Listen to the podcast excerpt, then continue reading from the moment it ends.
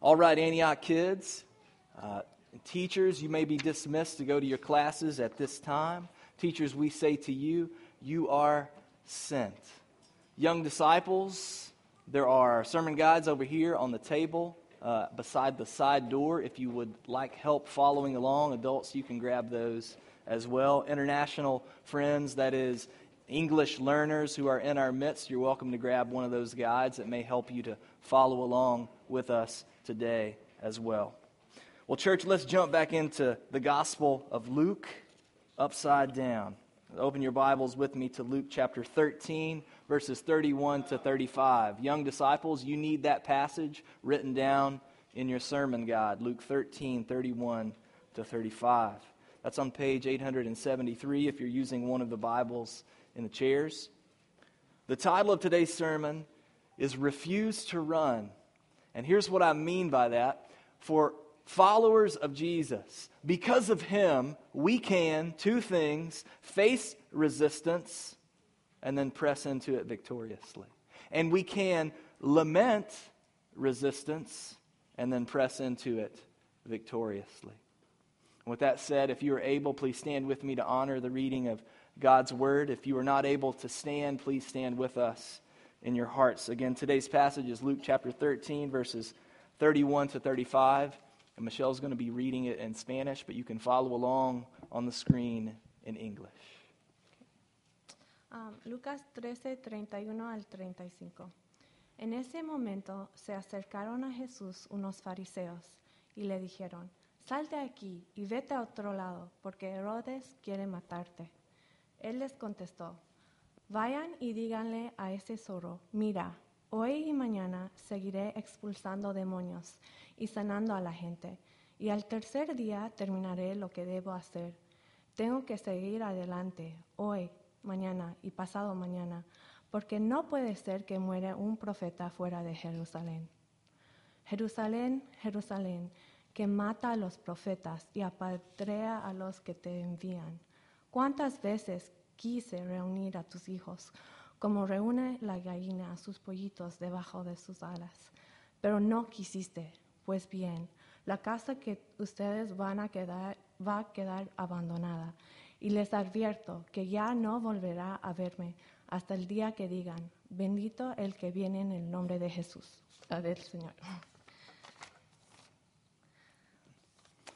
The Lord has spoken to us. Let's say this together. Thanks be to God. You may be seated.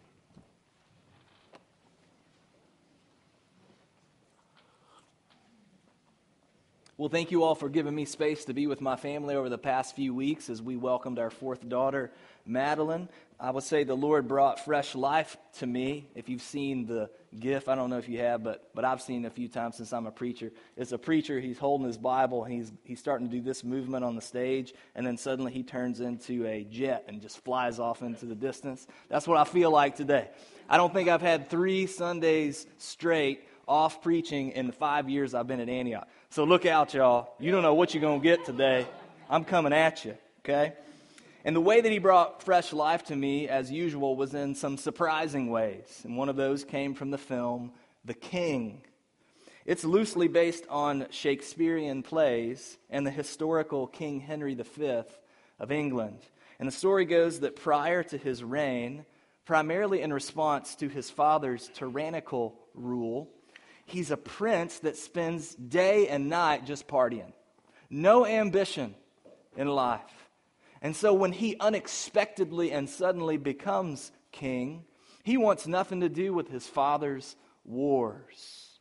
And yet, in response to hostility from the Prince of France and to doubt from the people of England, you can visibly see a change come over this young man. I mean, look at the slide, right? Look at his jaw. It's clenched, tight. And at one point, after invading France, the king is standing face to face with the prince of France. And the prince of France and his army has the high ground and a vastly superior number. And the king of the prince of France yells to the king, "Surrender to me!" And the defiance never leaves the king's face for an instant. he then personally leads his army onto the field and into victory. Now, I finished watching the movie, and my jaw stayed clenched for about three days. Okay? It still might be a little bit if you look closely. And it's not just because I'm a guy who loves a good war flick, it spoke to something deep in my soul. There is a defiant and victorious man down in there somewhere. And we see him enfleshed in Luke chapter 13. Here, Jesus is journeying toward the city, Jerusalem, which is more than just the capital of Israel. It's like the sun that all of humanity has been orbiting around up until that day. It's the pinpoint of God revealing himself to us. And the greatest way he reveals himself will take place in that city, where Jesus will die the most gruesome of deaths. And Jesus knows this. So there's every reason for him to run away from Jerusalem. And today's passage gives him two more good reasons to run away. First, the king of that region, Herod, wants to kill him. And second, the people of Jerusalem will want to crucify him. But the defiance never leaves King Jesus' face for an instant. And here is God revealed to us. And this is our first application this morning. Face resistance and then press into it victoriously. Young disciples, you need that word for your sermon guide face. So check this out in verse 31. At that very hour, some Pharisees came and said to him, Get away from here, for Herod wants to kill you. Now, we don't really know the motive here behind the Pharisees' actions, but what we do know is that the death threat is real. This is the same Herod who had beheaded John the Baptist and was afraid that Jesus was John resurrected. He also didn't want any fuss stirred up in his region that might get the attention of Rome. And so the solution for Herod kill Jesus. And y'all, having a king wanting to kill you would be terrifying. The book of Proverbs says this in chapter 16, verse 14 A king's wrath is a messenger of death.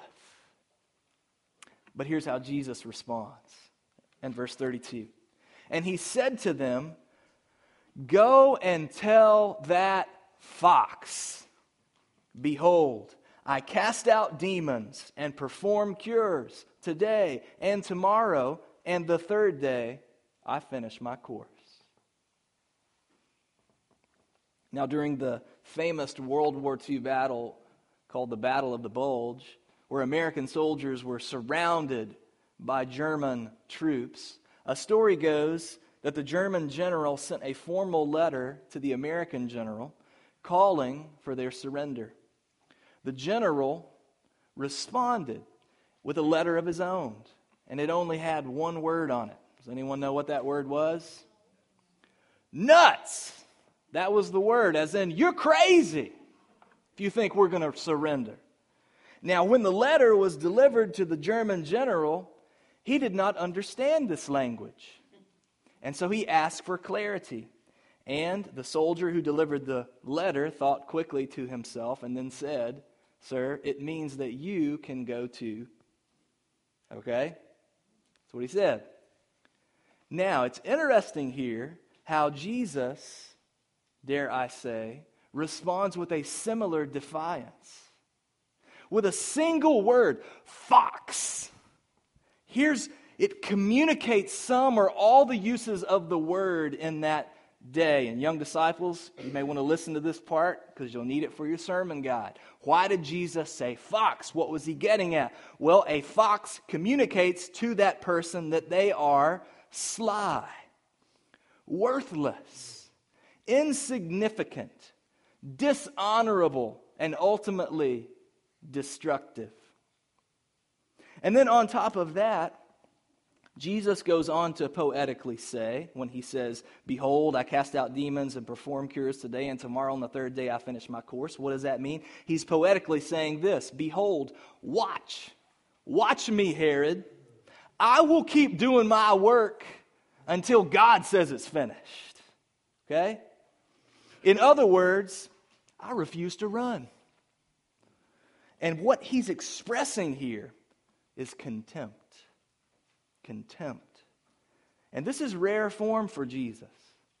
Some people would like to create contempt as like the primary fruit of the Spirit, but you'd have a hard time making that a posture of the Christian life because, you know, contempt doesn't quite make it in the fruit of the Spirit. But under the proper circumstances, that being some resistance from within or without that is commanding or provoking you to abandon the gospel, contempt can be right.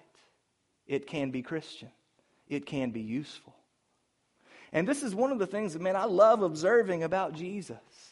In him, you can see the full spectrum of human emotion as they were meant to be. So, some of you all know that last year I went to something called Men at the Cross. And at Men at the Cross, and there's a version called Women at the Cross and a version called Couples at the Cross, part of what they help you to do is express a number of different emotions that, especially for men, we have a hard time expressing and process together what's coming out when we express that emotion. Now, can you imagine which emotion was the hardest for men to express? Anybody know? Give a guess? Sadness? No. Compassion? No. Love? No. No. Anger the hardest one for guys to go there. Isn't that surprising? But here's the thing it's a bunch of Christian guys in a room. Do you know what Christians don't know what to do with emotionally? Anger, right? And we'll talk to our daughters when they get upset, and we'll say, Is it okay for you to be upset? And you know what they automatically say? No, it's not okay for me to be upset. I know I shouldn't be upset. We're like, Yes, it's okay for you to be upset. You just got punched in the face. You should be upset. Something's wrong with you if you're not upset. But it's not okay to then respond with violence. Okay? We have to learn how to be upset and to work through that in a proper way. So, so here Jesus, and we see him processing anger and expressing properly. And, and he just he doesn't stuff it down okay? He doesn't stuff it down and so that later it erupts toward God and toward his disciples. No, no, no. He acknowledges it and he gives words to it. And this, this is not just Jesus setting an example for us. This is Jesus hitting the target that we miss and then living out a perfect humanity in our place so that he could be a perfect sacrifice in our place. You see, he's holding steady the gospel here so that he can hold out the gospel to us. And that's why he continues in verse 33. Nevertheless, I must go on my way today and tomorrow and the day following, for it cannot be that a prophet should perish away from Jerusalem. Here's what he's saying The reason why I will keep doing my work and you won't kill me in this region is because I'm destined to die in Jerusalem. You won't take my life from me here because I will lay it down of my own will there. Let me ask you today, follower of Jesus, aren't you glad that Jesus acknowledged the resistance but then pressed into it victoriously? You glad about that today? Aren't you glad that the defiance never left his face in this moment? You glad about that today? Aren't you glad that he refused to run for you? Are you glad about that today? Follower of Jesus, do you know today that because of Jesus, you can do the same thing? What resistance are you facing today that is keeping you from becoming all that God made you to be? Where are you running, friend? Can you face down that resistance? For some of you, you don't have to look around to think about what that resistance is in your life because it's coming from inside you. You walk around, if you were to pay attention to the things that you say to yourself or assume about yourself, you are your biggest resistance. Okay? I heard someone talk about this this past week and it stuck out with me so much. Jesus says, You are the light of the world. The truth of what he means is when you, follower of Jesus, walk into a room, you automatically make that room brighter because Jesus is inside you. It's who you are. But the way we interpret that is Jesus says, I'm the light of the world. I better not mess it up. I better not mess it up. See the difference there? It's a perspective that you have toward yourself. You are your own resistance to the truth about who you are. Or maybe it's not just that, but maybe it's to the extent of your mental health after what we've gone through over the past two years. So much resistance toward yourself that's in there that's not been worked through. Or for others, the resistance may be from physical realities, one being broken relationships that you have in your life. Literal resistance in the form of a person that discourages you, that hurts you. That may even be a relationship that's gone in your past. That person may have even passed away, but the impact that they've had on you continues on to today. Or that could be a broken body. Maybe you are going through physical infirmities that are affecting you in such a way that you just can't get over them. And it's discouraging. And there is that resistance in your life. For others, the resistance is from spiritual oppression. There is sin in your life that you have given into that no one knows about, and it's holding you up. Or perhaps you're distracted by the wrong enemy. Anybody get there besides me? You dwell on this relationship that's frustrating you so much, and suddenly that person and those who they represent of their perspective becomes the enemy when they're not the enemy of you at all, but Satan who is working behind all of that. So, can we, can we acknowledge this? As a church, we are collectively experiencing all of those things as a family and doing so in one of the darkest neighborhoods in this city. Can we acknowledge that resistance together? And then, by the power of Christ in us, clench our spiritual jaw and redemptively speak to that resistance and say, you tell that fox, I'll keep doing my work until God says it's finished. Okay? I would invite you as a physical expression of what we're talking about this morning to clench your jaw with me for just a minute. Just see how it feels. Just grind those teeth for just an instant, okay?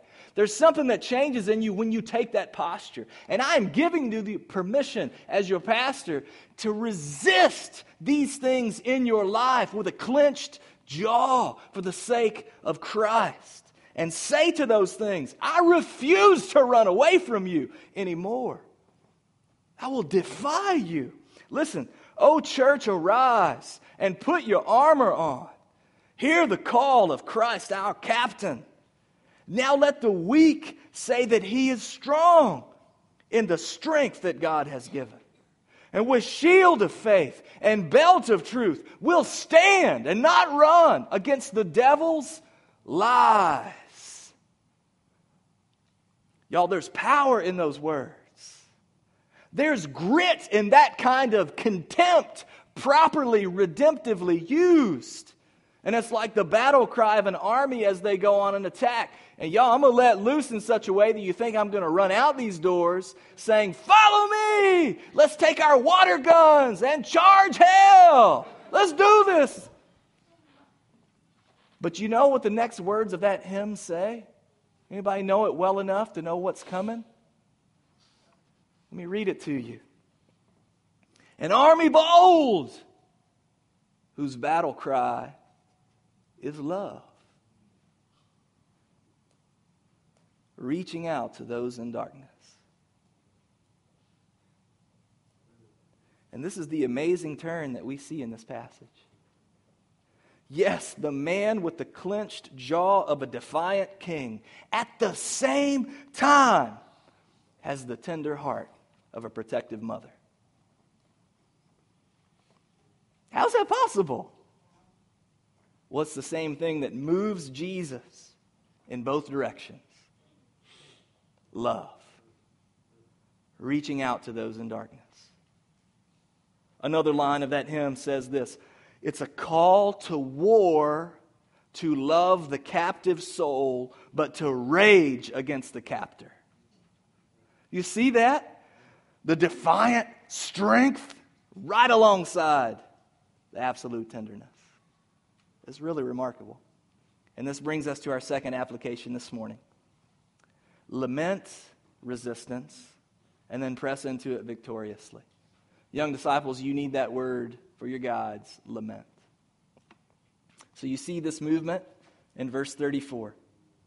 O Jerusalem, Jerusalem, the city that kills, there's another word, young disciples, the prophets, and stones, there's another word, young disciples, those who are sent to it. How often would I have gathered your children together as a hen gathers her brood under her wings, and you are not willing?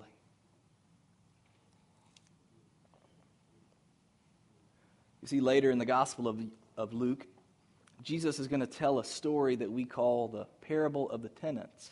Now, this is not the tenants as in the family that's part of our church. This is the tenants, okay, as in people who are left in charge of a vineyard that the owner planted and left and went to a far country. And when time for harvest came, the owner of the vineyard sent servants one by one to go and collect the goods of the harvest. And each time, these wicked tenants mistreated, beat, stoned, kicked out, killed those servants, one by one by one. And so ultimately, this gracious owner does what? He sends his own son, thinking, Surely they will listen to my son. And when the tenants receive the son, they say to themselves, Ah, look, it's the heir. Let's kill him and take his inheritance. You know that story? Well, that story is the story of Jerusalem in miniature. You see, if you read through the Old Testament, you're going to see prophets, those sent to proclaim God's word. They don't fare well, do they? And often the resistance to their ministry either takes place in or flows from Jerusalem. Jerusalem being the capital, the embodiment of the people of Israel. And so let me ask you who was the one who sent all those prophets over the course of the Old Testament? If we believe that Jesus Christ is God in the flesh, then the answer would be Jesus Christ graciously is the owner of that vineyard, Jerusalem, that sent prophets over and over, even though they were killed and beaten and stoned and mistreated over and over. It's Jesus who sent them, who says now, How often would I have gathered you like a hen gathers her brood? That's what he was seeking to do with those prophets. Now, to bring this into a, a vivid reality for you, Katie told me this story earlier this year that she was driving in the van, the girls in the back, and one of those things happened that's common in parts of Louisville. A mother goose with her goslings started crossing the street. Now, what did everybody do? Stop and let them pass, even though it takes time, and we're Americans, and it's hard to pause that long when you're on the road, right? Except the light turns green, and the vehicle in front of Katie speeds off, crushing in front of everyone one of those goslings. Never slows down, never stops, just keeps going. She says everybody sat there in their vehicles stunned for a long while because they witnessed it not only happened, but then the results of what was left. Okay? Let me take that story a step further, hypothetically. What if that happened multiple times by the same heartless driver? By that I mean, what if that driver came back and took out one gosling after another, after another, until none were left except for the mother? That's the picture here in Luke 13. Jesus has sent one beloved servant after another to Jerusalem, and they just crush them one after the other until none are left to be sent. Except for Jesus, who will go himself. And so, what comes out of Jesus as he knows there's nothing left but for himself to be crushed in Jerusalem as well? What does the king with the clenched jaw do in the face of such heartless resistance? He laments. How upside down is that? Now, that's what these words in verse 34 and 35 are about. And since Protestant Christians have long lost the spiritual practice of lament, let me, let me define it for us. Lament is a faith filled complaint expressed to God instead of away from Him. It is a form of protesting our broken world, a processing of emotion such as grief, anger, and despair, and a place to voice confusion and doubt. If you did not know that there is a place for those things within the Christian faith, you do now. Now, my favorite way of defining lament, however, is this it's an exhaust pipe.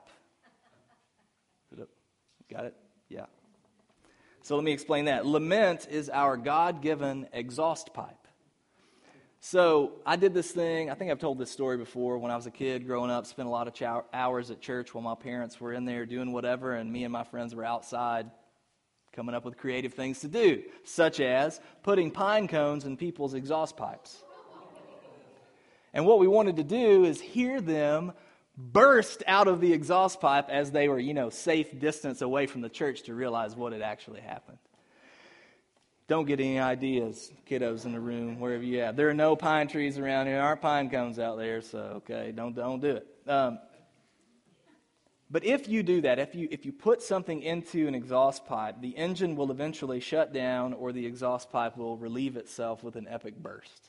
Okay. But when you keep an exhaust pipe clear, it relieves the engine of toxins and it brings fresh air into the engine, allowing it to run smoothly. Now, we might assume that a perfect person would never be troubled enough to lament.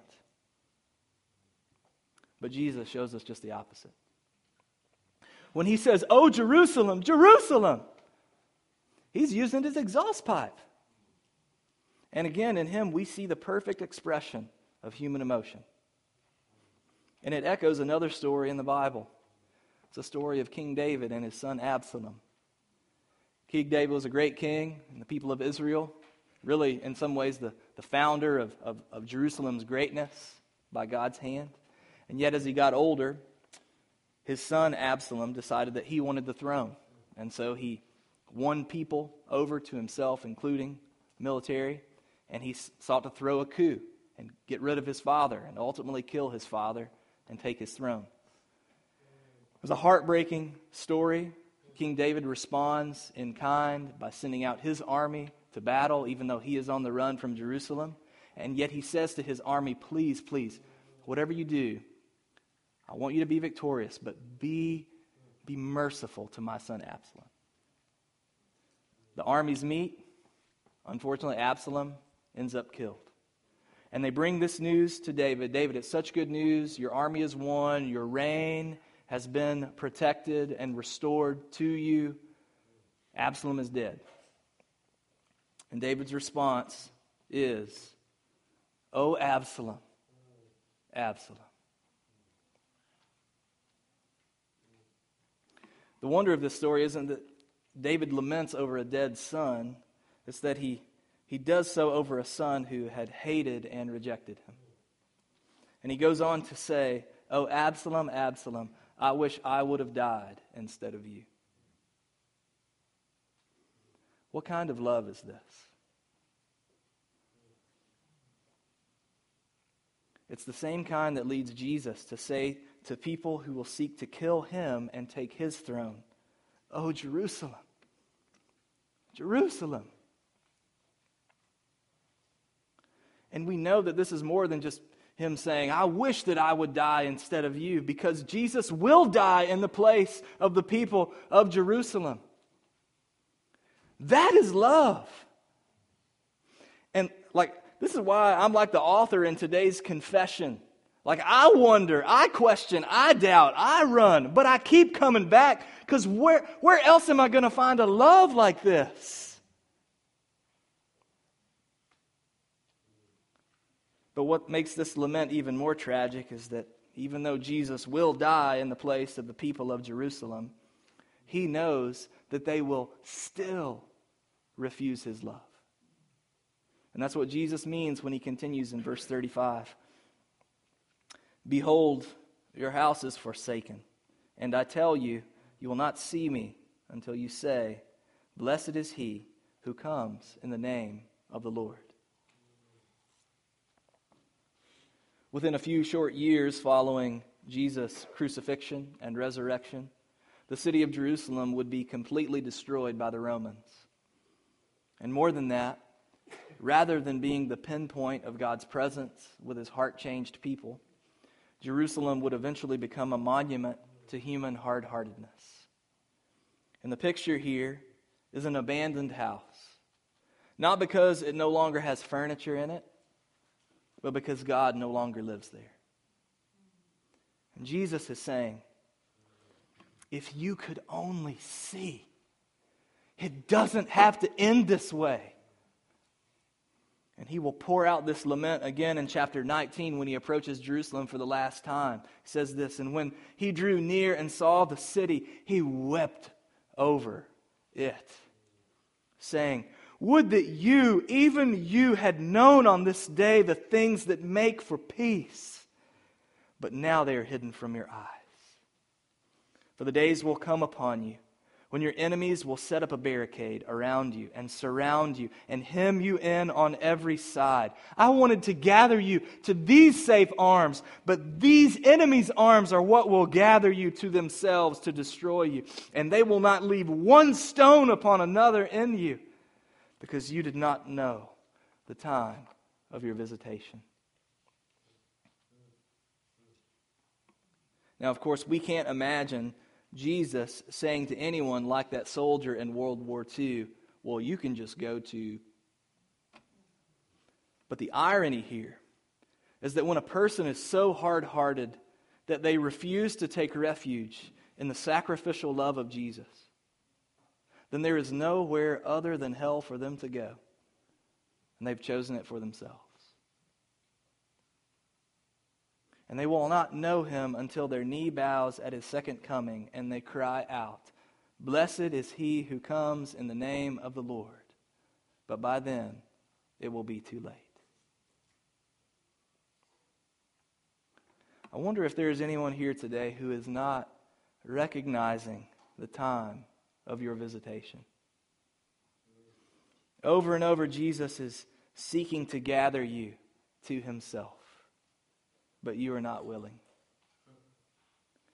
You behold the love of Jesus and you sense him calling your name, but you say, ah, not today. Not today. Young people who are in the room, hear me out. Like when I was growing up in church, like you are, you're sitting in these pews, listening to these sermons, bored to death probably half the time, and something would start tugging on my heart, and you know what I would say? I'll do it when I'm 17. I don't know what was up with 17. It's pretty random. But I just said it to myself over and over. I'll do it when I'm 17. What a risk that was. And I thank God that He got a hold of my heart at age 13. He broke through the hard hardness. He refused to run away from me. And by 17, I sensed that He had called me to ministry for the rest of my life. That's Jesus laughing. All right, you'll do it when you're 17. You got serious when you were 17. Okay? Who's missing the moment of their visitation today? Each time that you say no, it'll later on. I'll get serious later. Each time your heart gets a little bit harder. And I say to you, it does not have to end that way. You see, Jesus, he lamented the resistance and then he pressed into Jerusalem victoriously. He is not defeated by hard hearts. He knows that there will be many broken hearts who will gladly be gathered to him from every nation, tribe, and tongue. And that's what I want you to see, Antioch Church. I wonder if there is anyone here today who, besides me, over the past two years or more, the cares of life have so whittled down your capacity to receive and give love that you no longer lament over hard hearts. You don't hurt for lost people. Like, who's one? One intentional gospel relationship you have where the resistance of that person to the gospel breaks your heart, or any sign of openness in their heart fills you up. if you can't find one for whom to lament today, then lament for yourself. Say, Father, why am I numb? Father, here's why I am numb. Take it to Him and pour out your faith filled complaint to Him and let Him bring renewal in your heart as He is doing in mine. May God make us a people again who, like our Savior, resist, defy, lament, and then press in to that resistance victoriously. And you can do this because there ain't no king like Jesus. The movie about King Henry V, man, it stirred me because I think all of creation groans for the revealing of God's sons and daughters, those who refuse to run. And the best that King Henry and Herod, for that matter, had to offer in that vein was in taking the lives of others. His clenched jaw led to the dead lying everywhere, including those closest to him.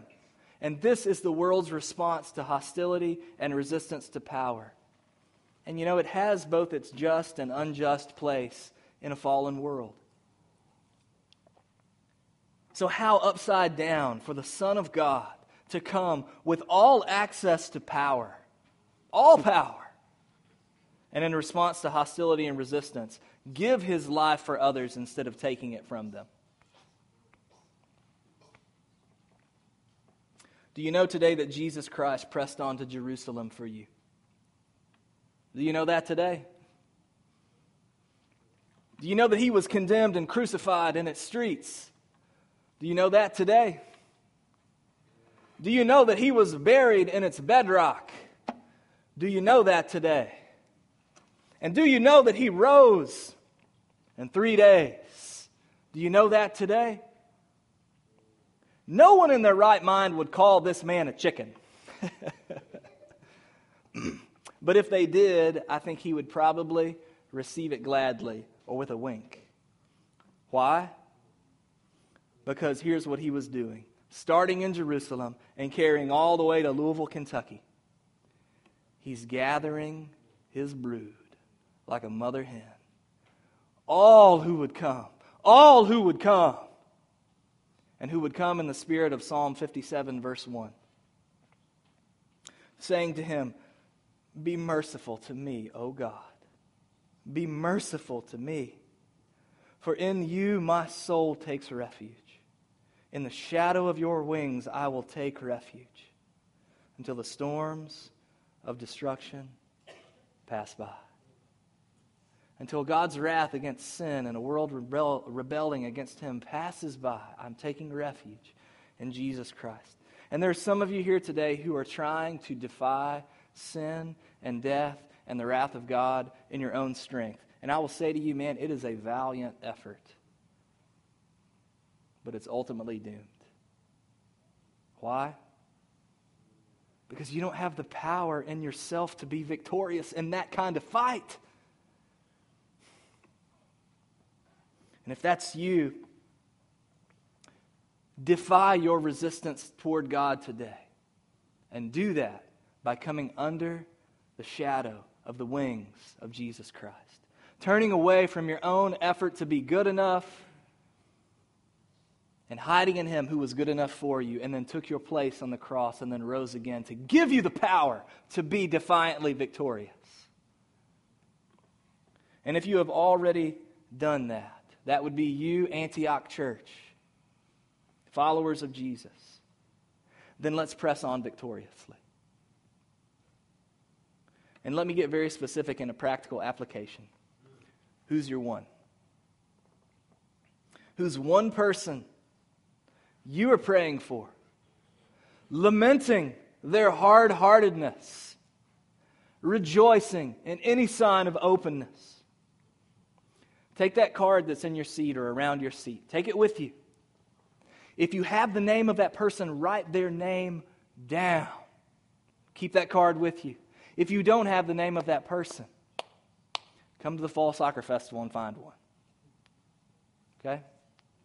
If you can't make it to the Fall Soccer Festival, there's someone else in your life that God has placed there that can be your one. Your one. Refuse to run, church.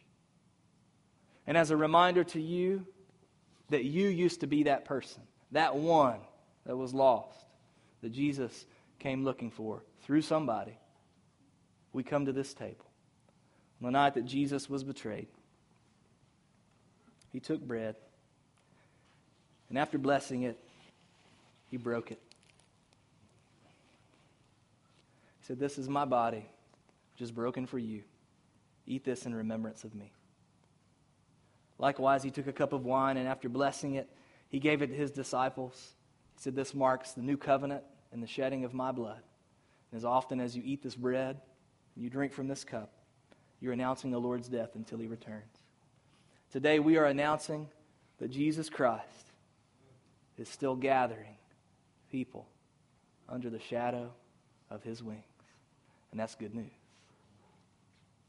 Our invitation this morning if you're a baptized believer, is to come forward with a broken heart, open to what the Spirit has spoken to your heart, responding to Jesus personally, but also symbolically by breaking off a piece of bread, dipping it in the juice, and taking it.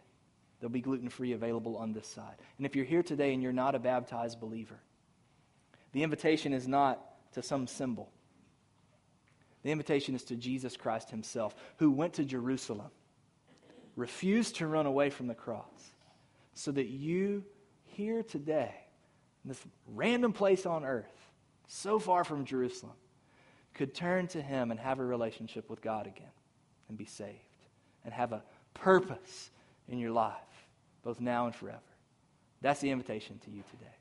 Now, there'll be people in the back to pray and talk with anyone who has any need. If you're like, I want to respond to Jesus, you can do that sitting in your chair, but you can also talk to somebody about it Take a few steps, come to the back, and we'll talk to you. Let's pray. Father in heaven, we bow before you this morning. I just want to thank you, Jesus, on behalf of your people, on behalf of those who have not yet known to praise you because they have not heard this good news and responded to it. Thank you for refusing to run. Lord Jesus, we acknowledge that if you had ran away, we could never be saved. We can never be good enough. We can never be strong enough. But you were. And we admire you for it as we consider it. And yet, more than that, we submit to you as King, victorious, defiant, and yet tenderhearted. And so, Lord, we pray today that all of us would respond to you as you have spoken to us in your word and by your Spirit. May your people be renewed today to join you in overcoming the resistance that this world brings, that their heart brings, and to press into it victoriously. And we pray that those who are here who do not know you would respond, overcoming the resistance of their own heart toward you by putting their faith in what you've accomplished for them on the cross, so that they might be saved. Have your way, Lord Jesus. Be king in our midst. In Jesus' name, amen.